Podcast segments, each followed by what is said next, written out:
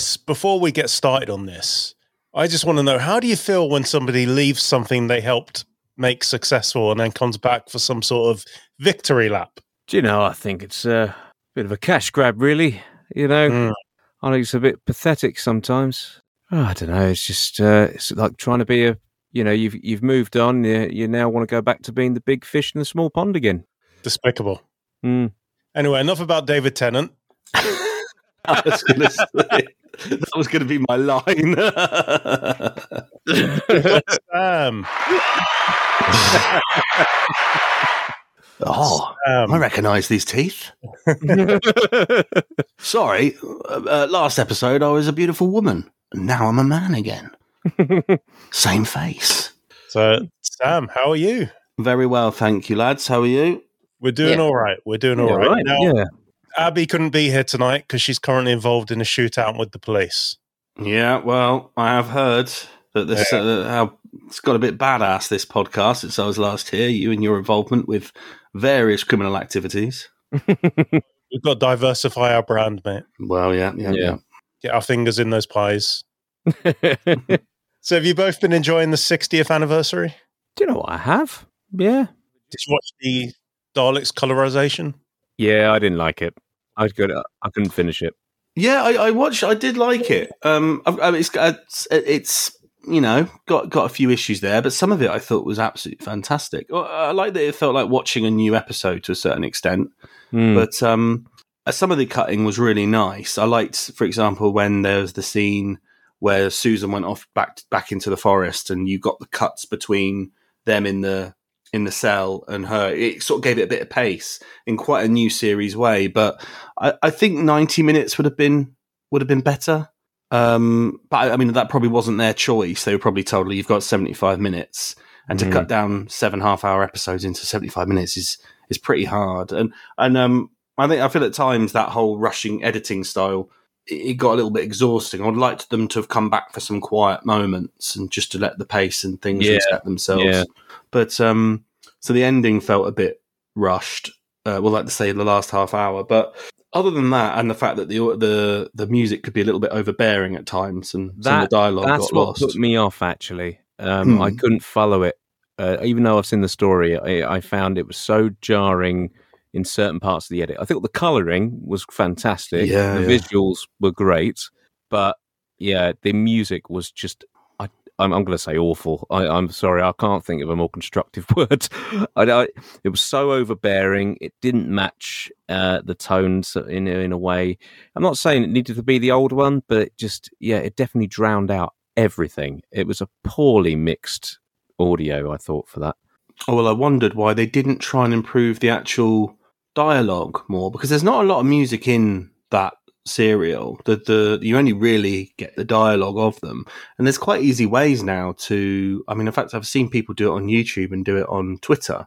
People have taken some of the Hartnell episodes and ran them through that Adobe Mm. AI generator, which cleans up voices. Mm, And a lot of the, the audio, as it was, you know, a 1963 recording, is quite muffled. And I thought maybe there would have been an opportunity to do that.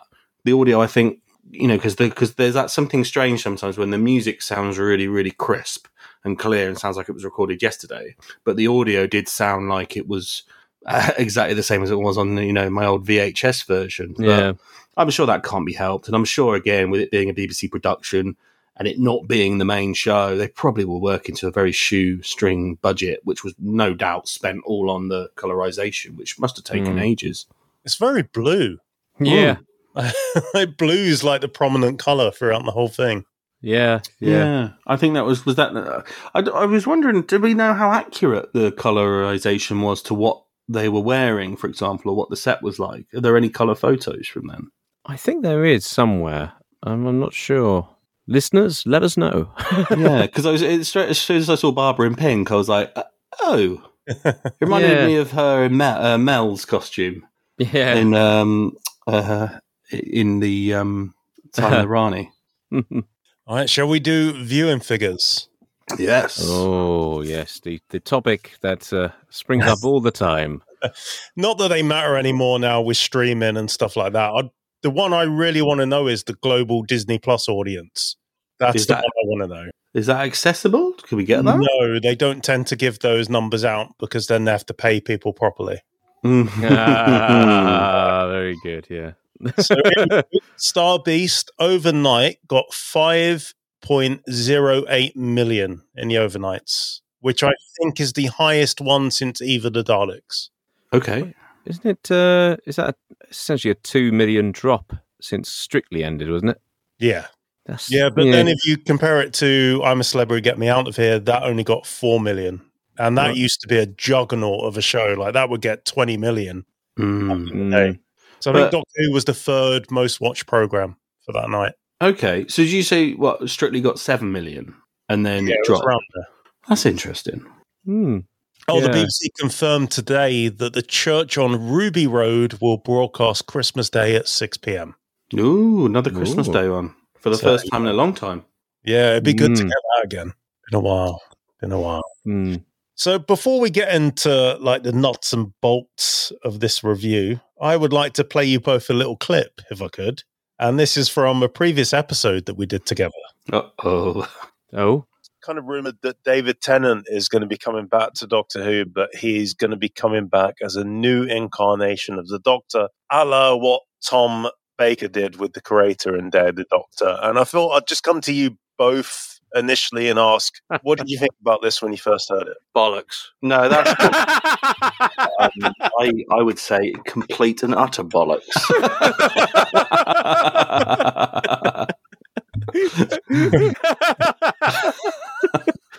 well, there you go, listeners. If you I- want to hear opinions on this show that are wrong, you're in the right place. That was from February 2022. Bloody hell. Blimey.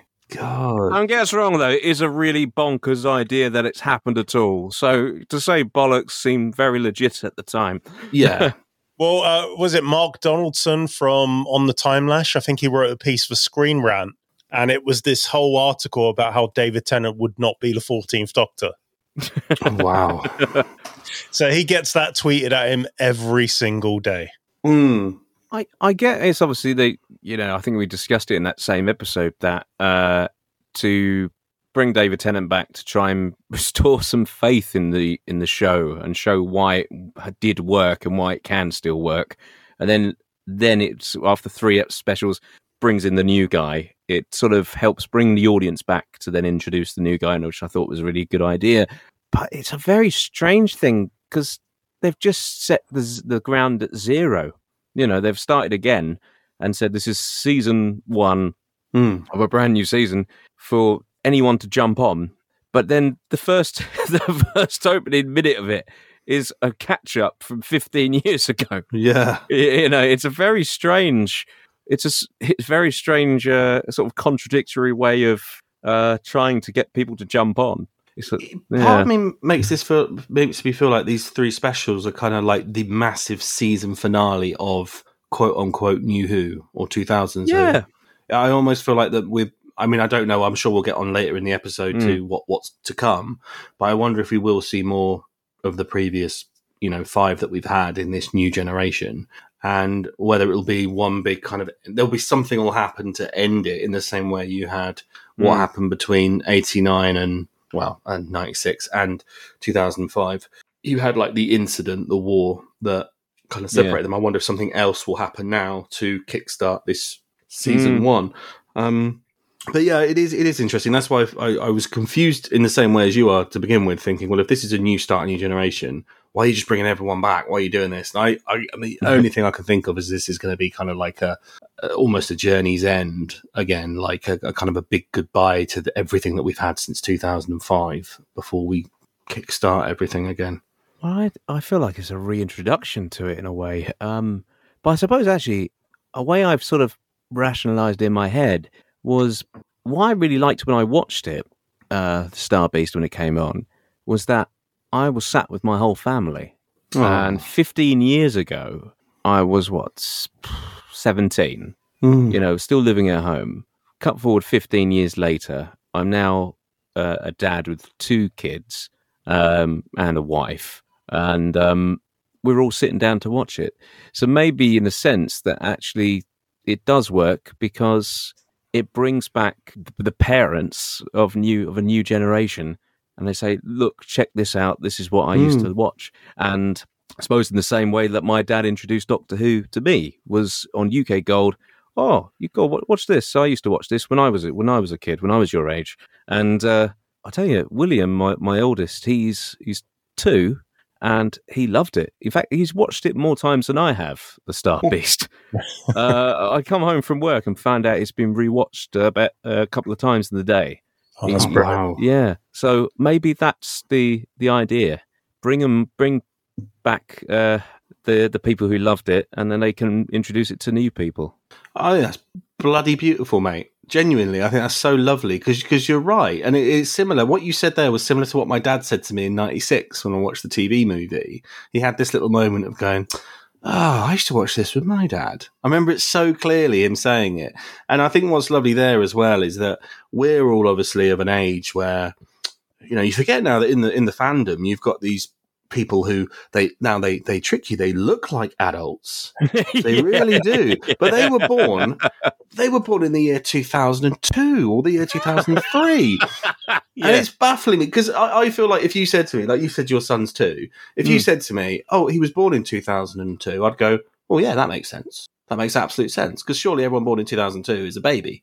Um, but yeah, they're all in their 20s now and everything. And they don't really 21. remember. 21. God. Anyone in 2002 would be 21. That's mad, isn't it? And Yeah. Millie Gibson born like three weeks after they started shooting the Eccleston Oh. series. God almighty. Oh, that makes me feel old. And it's like, it's like it does. But it's but it's what's lovely there is obviously that the something I felt from watching it is I I I um I uh I got back from a gig on Saturday night and I didn't I watched it at one in the morning. I didn't get home till about midnight. And then I, wa- I thought, I'll watch it tomorrow. And I went, no, I'm going to watch it tonight. And I was sort of a bit tired as it was. But as soon as it started and as soon as Tennant was rushing around and Catherine Tate was there and, um, uh, you know, and the action started taking place, it just felt like a 2008 episode. yeah. Was just taken back to Saturday nights in 2007, 2008.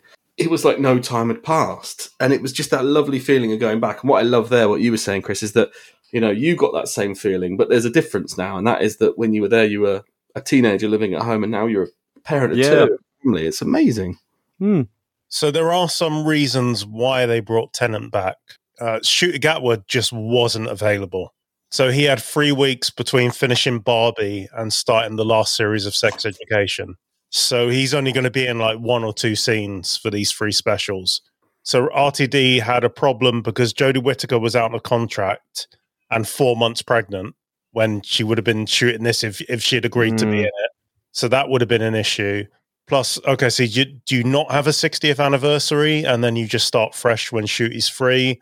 Or do you bring back the most popular actor in the role of the modern age Mm. and you make him a new incarnation of the Doctor? I think it landed in his lap really because it did all. It became came from the lockdown watch along that Emily Cook arranged. Yeah. The fact that uh, Tate, Tennant, and Davies were doing their doing their tweeting along with it, and afterwards she said, "Wasn't that so good? Wouldn't it be nice to do another one?" And then they decided, "Yeah, that's not a bad idea actually. Why Yeah. not?"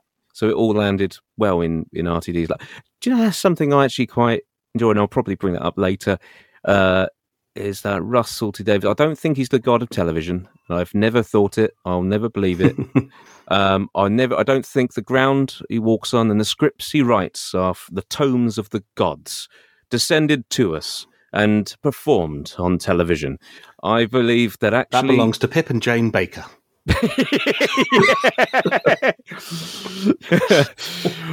but uh, I will say he knows how to use his assets, Hmm. And he's uh, and I'll come back to that point later. He is one of the strongest producers I think the show's ever had.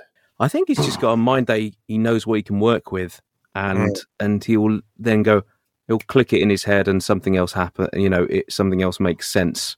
But he works with what he's got, and it. Yeah, I'll come back to that when we discuss the episode more.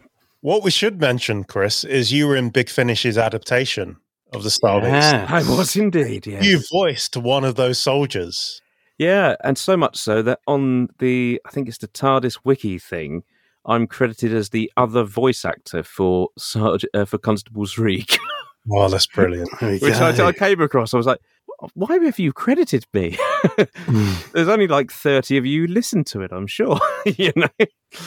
um, but uh, no, it's uh, it's been. It was quite nice, quite nice to see that. Very surprising. Had both of you read the original comic? I've not read it. No, No, I, I've only heard the one uh, Chris has done. I've heard the big finish. I only found out it was a comic before when I got cast in the one. I looked up the images and went, okay, I don't know what this is. this is who I'm playing. No idea. Oh, okay. Before we get too into it, we did get some feedback from a woman named Bethany, who is a trans woman. And she Ah. raises some points that I think are very interesting that maybe we could discuss about this. hmm As a trans woman, this episode really rubs me the wrong way.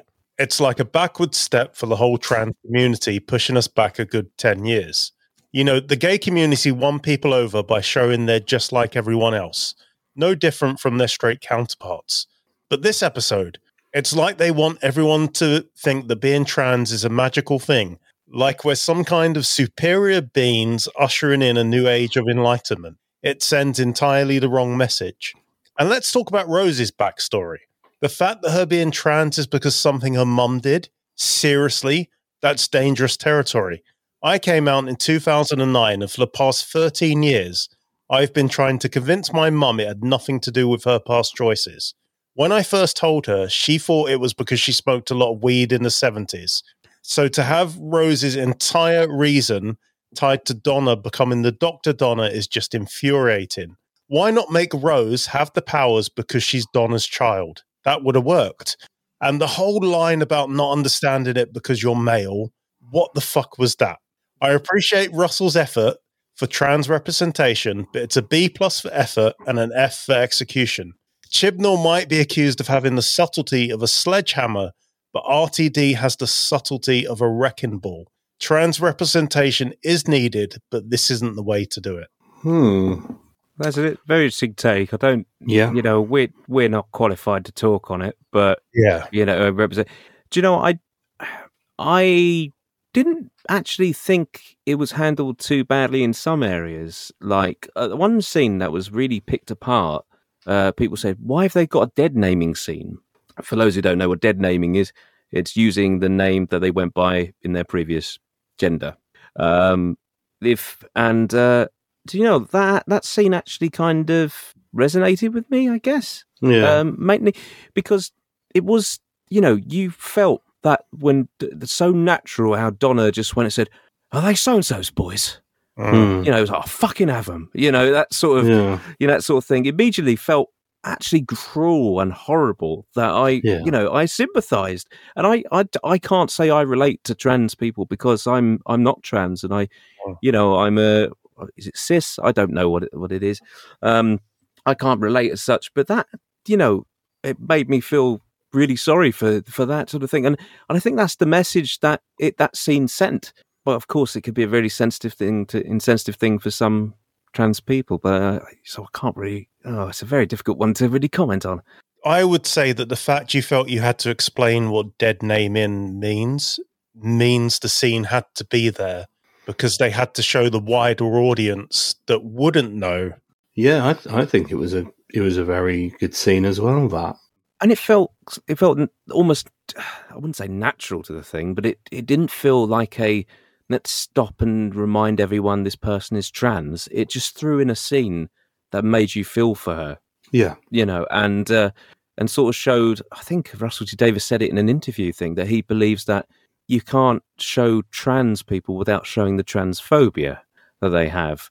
But um, and I suppose in that that seems to be the biggest complaint people have been having is that why make a thing about it at all? And I, in a way, I can kind of understand that in the same way, like people used to say, well, why have you made him so flamboyantly gay? Why can't he just be gay and not have to announce it? you know, that weird mentality, you know. And then it comes under the definition. What what what part does it become announcing it? Is it uh, them being just talking, or is it them having to go, "I'm gay"? You know, it just doesn't. You know, at what point? It- the definition is very. It's very loose when it comes to these complaints. I, t- I think oh, I film digging a hole. Really, um, I'll, I'll cancel my Twitter now. No, no, no, no, no. I think you're, you're spot on. And um, uh, Bethany, for, thank, thank you, Bethany. Um, and it, for me, that's raised some really interesting points that I didn't even notice. Mm. The, the fact there about Mm. saying how Rose was only trans because of the Doctor Donna. Yeah, I didn't understand that bit at all. Well, I haven't even noticed that till it's just been read back to me. And I've, now it's made me gone, oh God, actually, said in that context and Mm. from a trans Mm. person as well, that has made me go, oh God, actually, yeah, you know, that that, that is quite um quite a thing saying that this character is only trans, not from uh, you know because of the Doctor Donna thing. I, yeah, that, that that does sit a bit. You know, for me, it's something I didn't notice, but as as Chris said, we we probably didn't notice a lot of certain things like that. But if a trans person has seen that and others have as as well, Mm. it does it does sort of make you question as well how the when the when the series came back in 2005 there was obviously a, you know a lot of gay representation Yeah. now russell t davies is gay and and you know we know that people involved in that production were gay how many people involved in this production are trans you know it, it's um you know we know russell t davies very much talks from experience when it's when he does um Mm. storylines that are, are you know about homosexuality everything from queer as folk to it's a sin I do wonder where his experience of trans comes from, and should there have been more care? I don't know if there was or not, but should there have been more care in production to have made sure that a more trans people were involved in the writing or involved in the production? Well, he did actually ask. Um, I think he, if listen, it's in that the Doctor Who podcast that they've got, the BBC one. Mm. Um, he actually asked that question to the uh, presenter, whose name escapes me. I, I didn't. I've never seen her before. She's trans, so he asked, like, you know, was it right for me to have done that? You know, um, so I don't think. He, I think, like we are, you know, when I say I feel like I'm digging a hole here, I think the intention has always been to be supportive.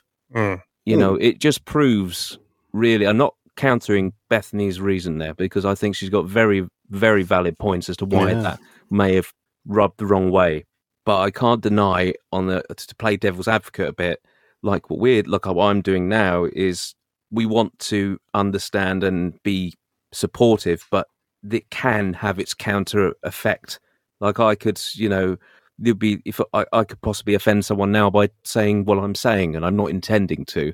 But you know, it's so I, I don't believe there's a malice in there. But I do kind of agree with that whole binary, non-binary bit at the end. That bit didn't make an ounce of sense to me as such. It felt like, yeah, she's only she's only trans because of the Dr. Donna stuff, which I think was that that I don't I didn't understand. I didn't think that was quite right because I thought even I thought at that time that can't be that that can't go down well.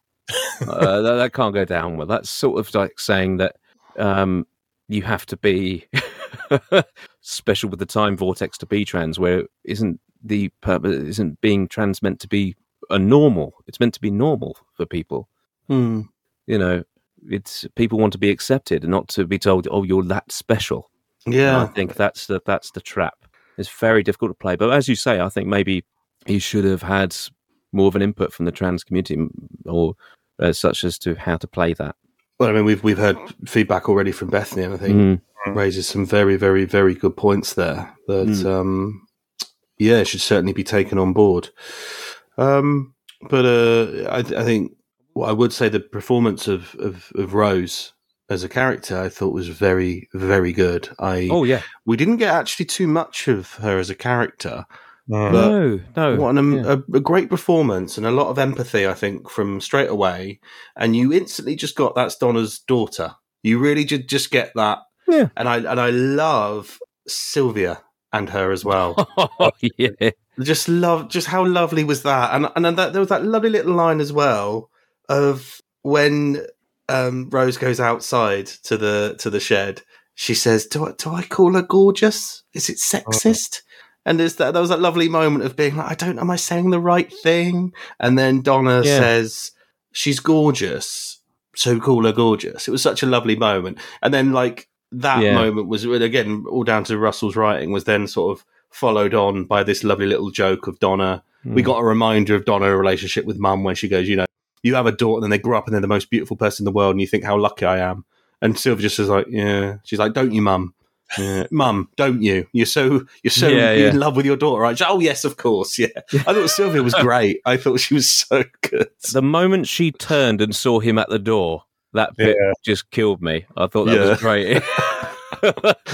oh, D- dare I say, great to have you back, Tennant. Great to have you back, Tate. Great new characters. Great to see more of um. Oh, feel terrible. I've forgotten his name, but um, seeing more of Donna's husband as well. Oh, Sean. Yes, great, great to see more of him. But for me, Sylvia was the star of the show. Oh god, she was fantastic. You know, the, the the whole no, it's not there. You haven't seen it. That's not real. Just Yeah, slapping him yeah, when he comes in. It was great. Really good fun. Uh, one line that she did say, uh, you know, there are people complaining about, you know, the mention of trans and non-binary and stuff, but the biggest complaint that I have with the dialogue is tuna madras. I've never felt so sick in my life. I, I, I looked at uh, my wife and we both went, "That sounds disgusting." oh, yeah, it does sound Yeah, terrible. tuna madras. God's Ooh. sake, that's vile. Russell, you need to have a word with yourself, mate. That's just that's sick. That's a hate crime in itself. Yeah, that's that's a hate crime to all forms of curry. Uh, um, what what's what's with the with the the line was quite nice about Wilf as well.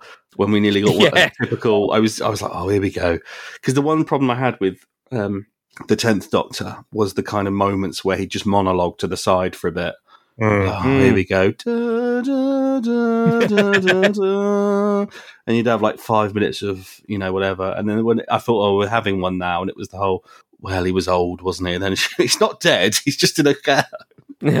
That was great. Uh, are we going to get Wilf at all? Do we know? Were there some shots Ye- filmed? Yes, he's in episode three, apparently. Oh, okay. Oh, that, that's going to be. it must be a one scene deal. I, I, Oh. I, I had a feeling that was he meant to be in more of it, but he was too ill. I don't know, but he died like three weeks after they started shooting. Wow. Yeah. Mm, So he wasn't going to make all three episodes, regardless. No, no. But whatever we get from him, I will be Oh. happy. Think it'll be a special moment I when think- he comes on screen. I think there was a bit. Uh, I'm sure everyone just collectively paused and sort of held their breath when they heard that scene, didn't they? Mm. And him going, "Oh, I'm, I'm sorry to hear that." You know, oh, Yeah. just, we were like, "Oh, don't do this." And on that, um, by my head, I'm going, "Oh, they actually wrote him out there." you know, uh, yeah. no, I'm looking forward to that. Um, just seeing him for that one one glimpse at least would be would be nice. What do you make of Miriam Margolyes as Meep? Oh, great. Very really good, good. yeah. Not as much sm- swearing as you'd expect, but uh, or Oh, farting. endless fun we're going to have redubbing the Meep. oh, I think some people have started. They've like taken a clip from a thing. I've saw see something on Twitter with someone just sharing like when she did like some. I don't know, some like almost like a total wipeout kind of experience, and she's going there like "fuck it, fuck it." Yeah. I did like when she's trying to make friends with the. Um, Oh, that, did you know what? That was such an adorable scene. But because I knew Meep was bad, yeah. I sort of knew this is going to twist later. And uh, but that whole scene, when I was like, "Oh, why won't you be my friend?" you know? That was good. Oh, thank you. Yeah. Penny didn't know the twist, so she was kind of surprised by that. I unfortunately ruined it for my wife because she said, "What the hell is that?" Looking at the Meep, the Meep, but I said, "Oh, don't trust it; it's evil." And it, she said, "Oh, thanks a lot for ruining that." and, uh, I said- and then, suddenly, but even so, the reveal was still excellent. Goes, oh, to hell with this! That's great. Oh, New sonic screwdriver. It's basically just a magic wand now, even more so it's, than. it's- yeah, Oh, it's so yeah. overpowered, isn't it? it makes It can uh, make force fields. Fun, funnily enough, I was watching because obviously we've we've I don't know if you, you guys probably mentioned it before on here the uh, the the Whoniverse, all the I mean the BBC iPlayer has Yeah. never been more. I've never been more in love with it, you know. And uh, I finally got around to watching Fury of the Deep, which um, oh yes, yeah. I'd never watched before. And I, I funnily enough, I remember we actually did a little promo thing for it in Cardiff in early 2020, if you remember, Yes, with Gary did, yeah. Russell. Um, so I finally got around to watching it, and there's obviously the sonic screwdrivers in that, and it just it just undoes the bolts like very slowly. He's just- like, I think it was actually uh, just like a whistle or something like Yeah. off, off his. uh, No, it was like a, a a button from his coat or her coat that they just picked up and used. Yeah, and it just very slowly undoes Yeah. some bolts. Like, And then in the war One. games, he uses it again, and it's a little silver tube. Mm. That's it. It, it just sort of does that, and now Just- it's a screwdriver. It just does the Yeah. screws. and now and now he's got it making Flat ends and gr- Phillips and flat. You know, it does it at all. oh God, yeah. Then the force field thing. Okay, we've got to talk about Ruth Madeley because I don't think she can act. Oh, I didn't think she was too bad in this. I, I'm not a huge fan of her, if I'm honest. Um, I don't know what it is. I just, I just don't enjoy her stuff now and again when I say it like. Uh, but I thought she wasn't too bad in this. I, I felt a little bit uncomfortable about the whole gadgets on a Wheelchair. wheelchair, thing because we've just had this thing, which um, I mean, I don't know again if you've discussed it or not, and maybe it's not for here. We just got off the back of the Children in Need special where Russell T Davies is talking about, quite rightfully, the history of disabilities and baddies, and in particular wheelchairs um, with Davros and everything. But another trope is gadgety wheelchairs. Like I think they are used a lot for co- comedic effect. They're used for for cheap laughs sometimes, and they are. I actually I just thought know Johnny someone English. who is in a wheelchair who found that quite offensive. Well, someone someone I know who's in a wheelchair was like, I won't, I won't, I won't say their name, but they, so they saw the the Davros thing and were kind of like, okay, yeah, I, I kind of get that. I was I was a kid in a wheelchair. I have definitely on an, I've been called Davros before, like in the street as a term of abuse. Like, okay, and then when this thing happened with like missiles going off, he went, sorry, that is not empowering at all. That is you. That's often used as like a, a, cheap gag in gadget, and especially in, in gadget films. I think it's in Yeah. um, Johnny Naked English. Gun. Johnny English. Johnny English, well. yeah. Yeah. You know, uh, jet jet things on a wheelchair. And then another thing is is that my friend who's in a wheelchair often gets asked, "Have you got gadgets on that thing? Have you got have you got special buttons? Have you got this? Have you got that?" And he, he says he didn't. He, he really did find that uncomfortable. And this is just coming from him. And actually, even when I saw it before, sp- speaking to this friend of mine who was just in a WhatsApp group who'd, who'd watched it, not a huge fan of Doctor Who, but often tunes in. Was a big fan of the Tennant series and watches things Mm. like that. Just said, well, you know, I find it very hypocritical that they've just done this whole thing for children need, and then they're doing this kind of gadgety chair thing, which is, yeah, I, I just was a bit like, oh, it's got weapons and it's got rockets and it's got that and it's got this, and it's like, you know, don't that doesn't empower this person in a wheelchair. It just makes them feel like a novelty act because she might be remembered now, this character, especially among kids, as the woman who had guns on her wheelchair, the woman who had, yeah. you know, and that's that's again that's that's often used in cartoons. It's often used in comedy, and it's I don't think I think it's quite an unfair trope, and I don't I I don't think it was very good yeah, to do that, thought it was especially following after his speech about children in need. So there was that one bit earlier where he says, "Don't make the, me the problem. Just do what you need to do." And I Yeah. thought, actually, that works. That, that was fine. And uh, I thought, yeah, no problem. Uh, it all works. And that's actually a quite that's an empowering line. Hmm, You very know, much. But yeah, no, uh, having gadgets on there just it, it got a laugh out of me, but it shouldn't need to get a laugh out of me. Yeah. Well, Yeah. well, I did wonder, was it played for comedy?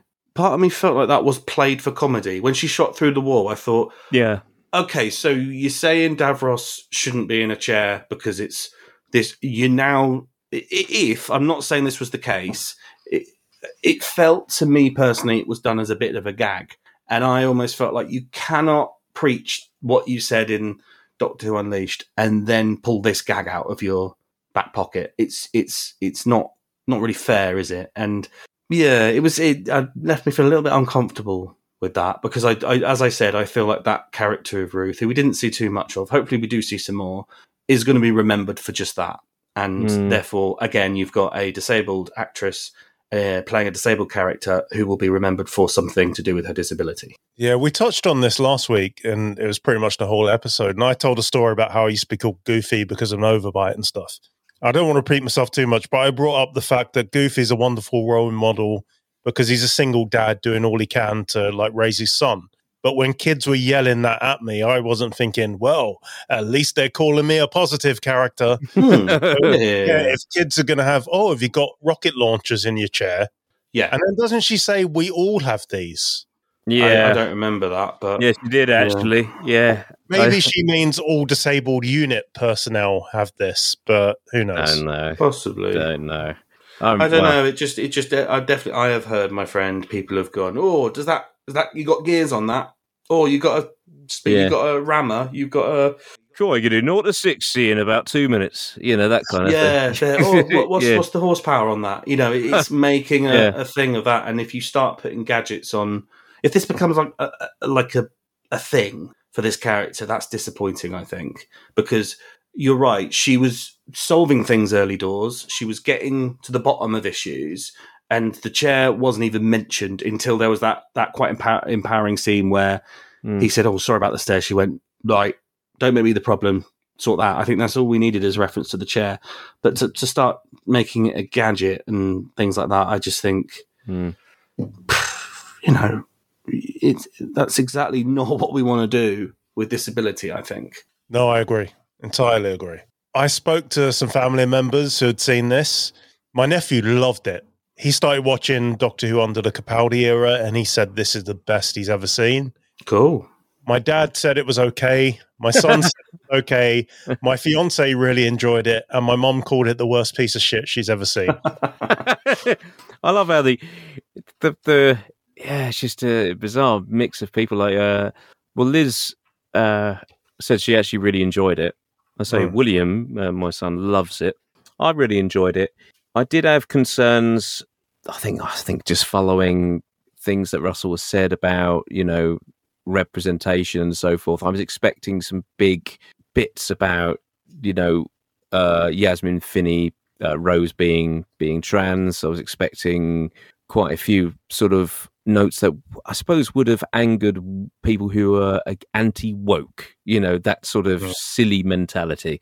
I thought it was going to be sort of things like that just to piss people off. You know because you can do.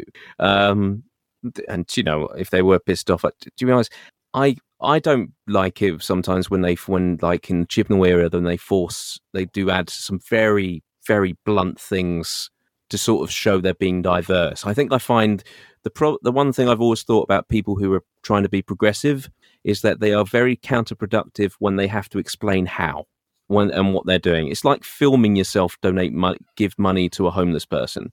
It's like an empty thing that's just showing that you're looking like you're you, you like you trying to show for face value this is what you're doing um, to be progressive.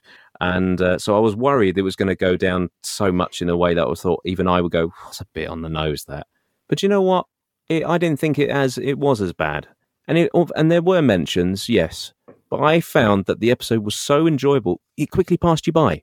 If you're not hundred percent behind, you know, you're not of the the ilk to to lap up moments like that. You could easily just forget about it and move on and that's the story was entertaining. I think with Chibnall's, it- the whole of Jodie Whittaker's area was that it was so boring that when you had these sort of in your face moments like make sure you do recycling or else this will be Earth, you know, Mm. and all these other little messages to that are just slammed in your face. You might as well have the caption card come up at the end saying. Uh, Make sure to check your bin days and stuff like that.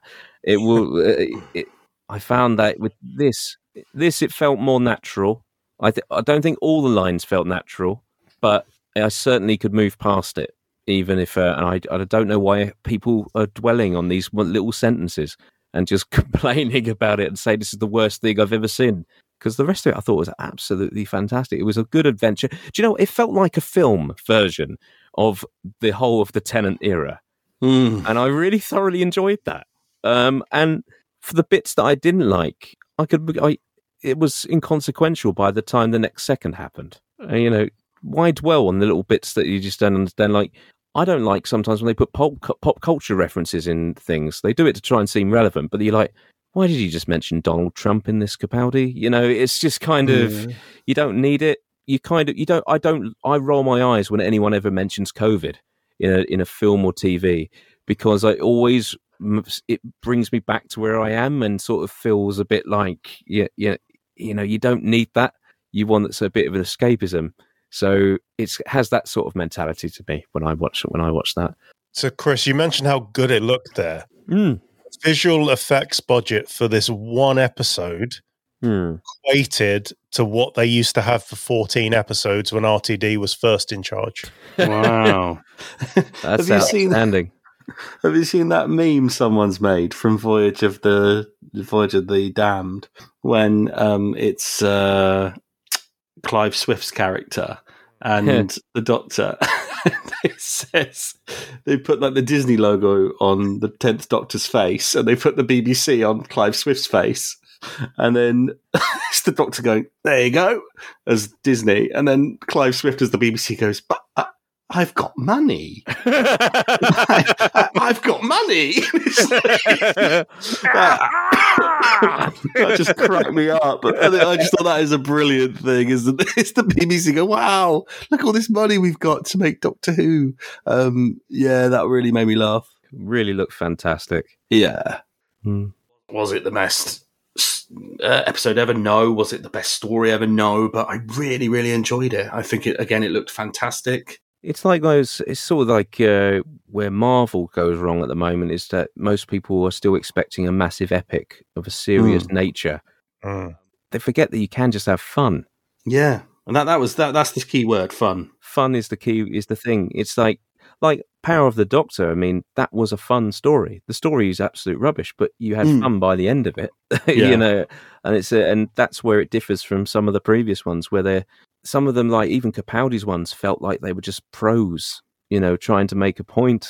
and but then you come across a really good fun one, and that'd be the one that sticks with you. Yeah, I, I mean, for me, I think with with Jodie's era, I, I only I, I rewatched that one the most. Power of the Doctor, Hmm. um, because it was just fun and it was you know there's lots of bits in there. I, I did like the Woman Who Fell to Earth. I enjoyed that one. I think I rewatched that one once, but the rest of the series, I, for me personally, I, I just sort of feel like, well, I know what happens. That was fine.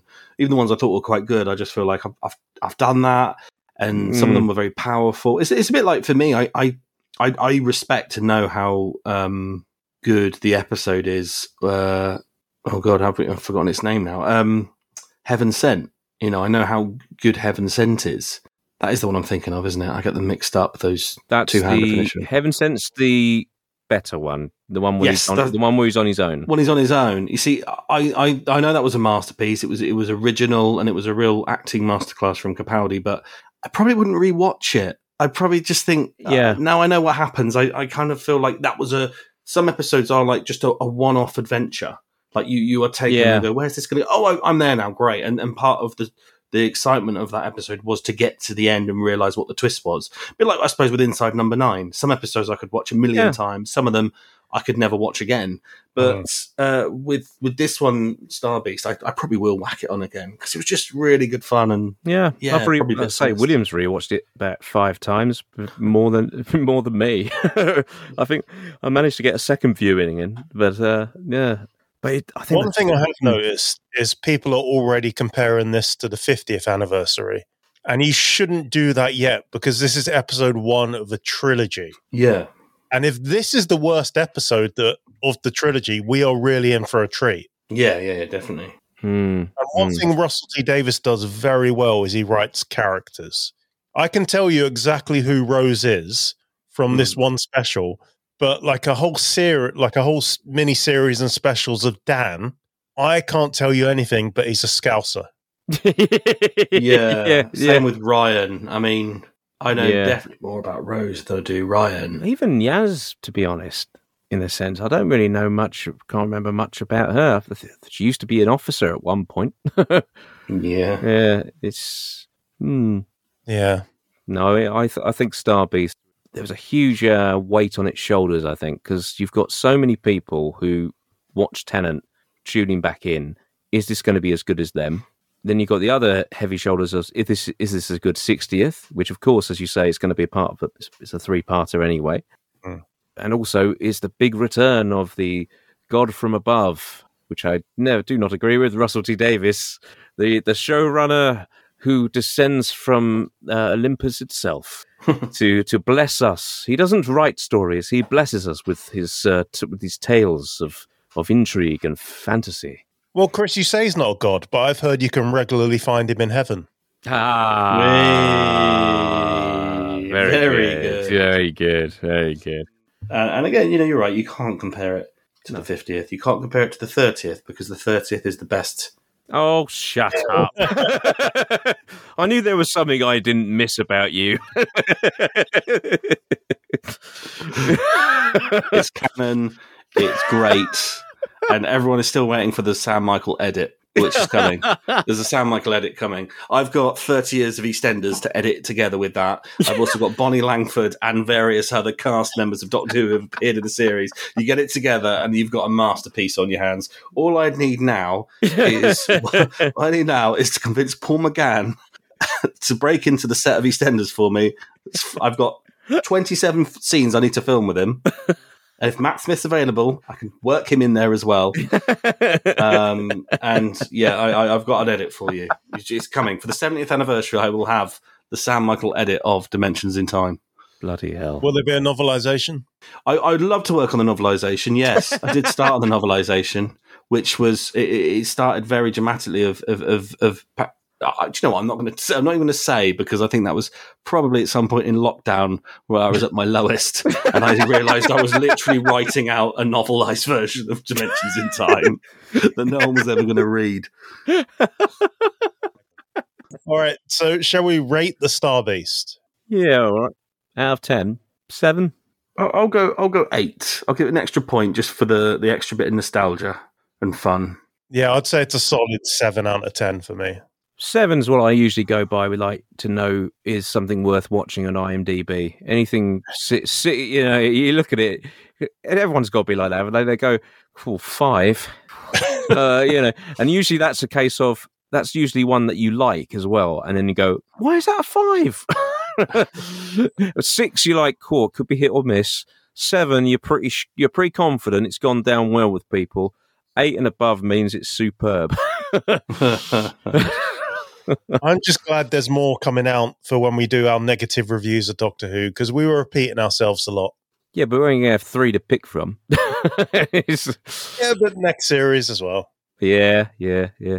So it's it's amazing to think that Russell T Davies is essentially two years ahead of himself. yeah, it's true. So yeah, it's it's crazy. Doctor Who has never had a brighter future, and I've seen a lot of YouTube channels saying it's dead. Fucking, they've been saying it's dead since 2005. yeah. Oh, if there's anything you can count on, it's fans who insist the show is dead and they're never going to watch again to continue watching and keeping it alive. So, old Sam, let's get your predictions. Do you think we're going to see any older Doctors pop up? Uh, yes, I would like to see Richard. I've forgotten his name. Might E. be Grant. Derek. Derek Burton. No, I'd like to see the guy who claimed he was going to be the new Doctor Who to get a, a free car in 1989. Do you know who I mean? No. no? Do you not know? Ah, it's so, ah. If you've got the old, actually, it might be on season 20, uh, season 26 box set. So there was a guy. I, I normally, and I missed out this year. I normally tweet it every year on the anniversary of Doctor Who. There was this guy. uh, What was his name? I don't even think he was like a proper actor, but he claimed that in 1989 or 1990 he was approached by the BBC or some company to make new Doctor Who series, and he he li- he it's, it's blatantly like a lie. This guy's a fantasist. But he was interviewed for for like the Blu-ray and the DVD, and he claims that he went off and he shot a like a pilot for Doctor Who, and it was all secret. It was all secretly filmed. He filmed a pilot with these two kids who were his companions. yeah. Um, and it was all filmed. He was going to be the next Doctor Who, and he got given a free car for a local de- dealership, and he was driving around in the in a car that was like such and such, you know, Brentford Motors, and then it was like with this is this is such and such's car, the new Doctor Who. There's a picture of him stood next to it like that, and uh, yeah, he claimed he was going to be the new Doctor. He was going around town, and it was in the like local paper. He's going to be the new Doctor Who, and then everyone was like. What's happening? And he's like, "Wow, nah, they've uh, they decided not to go ahead with it." Like, "Oh, right, okay." And he's like, that's a secret, secret. And he says they were all filmed, but then they had to destroy the recordings or something. Uh, this guy is genuinely, genuinely real. Um, he's he's nuts. That's incredible. All right. So I think we will wrap this up right now. Sam, thank you so much for joining us. Will you please come back next week? Yeah, love to, love to. Hopefully, Abi's finished her police shootout and she'll be able to join us again. It'd be nice to meet Abi, who I, who I uh, from seeing on Twitter, she is a uh, a fellow supporter of Dimensions in Time. Well, you can hash this out next week. Yes, we will. And Sam, have you got any gigs coming up that our listeners should know about? I am going to be in Cirencester, which I think is in Gloucestershire, on the 14th of December. I'm going to be in Reading on the 19th of December, and I'm going to be in Chippenham on the 21st of December, and I'm going to be in London, I think. Ooh. No, I'm not in London anymore. That's in January, so we'll leave that for there. Um, but yeah, if you you can find me uh, here, there, and everywhere. And follow me, please, on the socials. Sam Michael Comedy on Instagram and TikTok. That's Sam Michael Comedy. If you Yes, fancy that. And Chris, did your Patrick Troughton fan film go out yet? It has. Yeah. Oh, I want to watch that. It's, it's do you know what? It's not bad actually. I was uh, uh, no, it's, it's very good. Um, I'm only in it very briefly. I just, I, I'm not in much of it, but it's because originally they were going to do AI for the face, Mm. um, and it was shot that way, so it was quite limited appearance anyway because they were going to use AI. Um, and then I think they then they changed their minds in the last sort of minute before the trailer went up and thought, actually, I think there might be a backlash to this and insensitivity of using a dead man's face Mm. on a, you know, AI. So they went, I uh, just use it. He says, "You're good on it. You're good without it." I said, "Are you? Are you sure?" I, I look like Fat Pat, mate. It looks terrible. You know, I just, uh, I, I feel cringeworthy. Uh, just, Well, I think it looks good. I've seen uh, stills of it. I think it looks really, really good. I think they've done quite well with it. Um, apparently, I'm all right in it. Um, I've got quite a few lovely comments. It was just really nice to do that. They sourced the costume and everything. It's just a shame. that- I think afterwards he did say, "Do you know what? It's so annoying that we decided to bother with AI because we could have used you more." Uh, well, yeah. I mean, you think about it. Look, Mm. Richard Richard Hurndall didn't look like um, William Hartnell, Mm. and you know David Bradley doesn't really look like. no, I mean, really, he doesn't even sound much like him. The the only time I feel like he actually got the impression right was in Power of the Doctor because he was a lot more Mm. yeah, quiet. You know, stuttered a bit more. Hmm? You know, Yeah, whereas yeah, in, yeah. Power- in um, Twice Upon a Time, he's he talks quite quickly, which which uh, Hartnell never did. Um, and I mean, you think you look a lot better as Patrick Troughton than um, Reece Shearsmith does. yeah. If any, they should have if they should have put anyone into the new version of that, they should they should have cut you into it. Oh, that would have been nice. All right. And on that note, good night.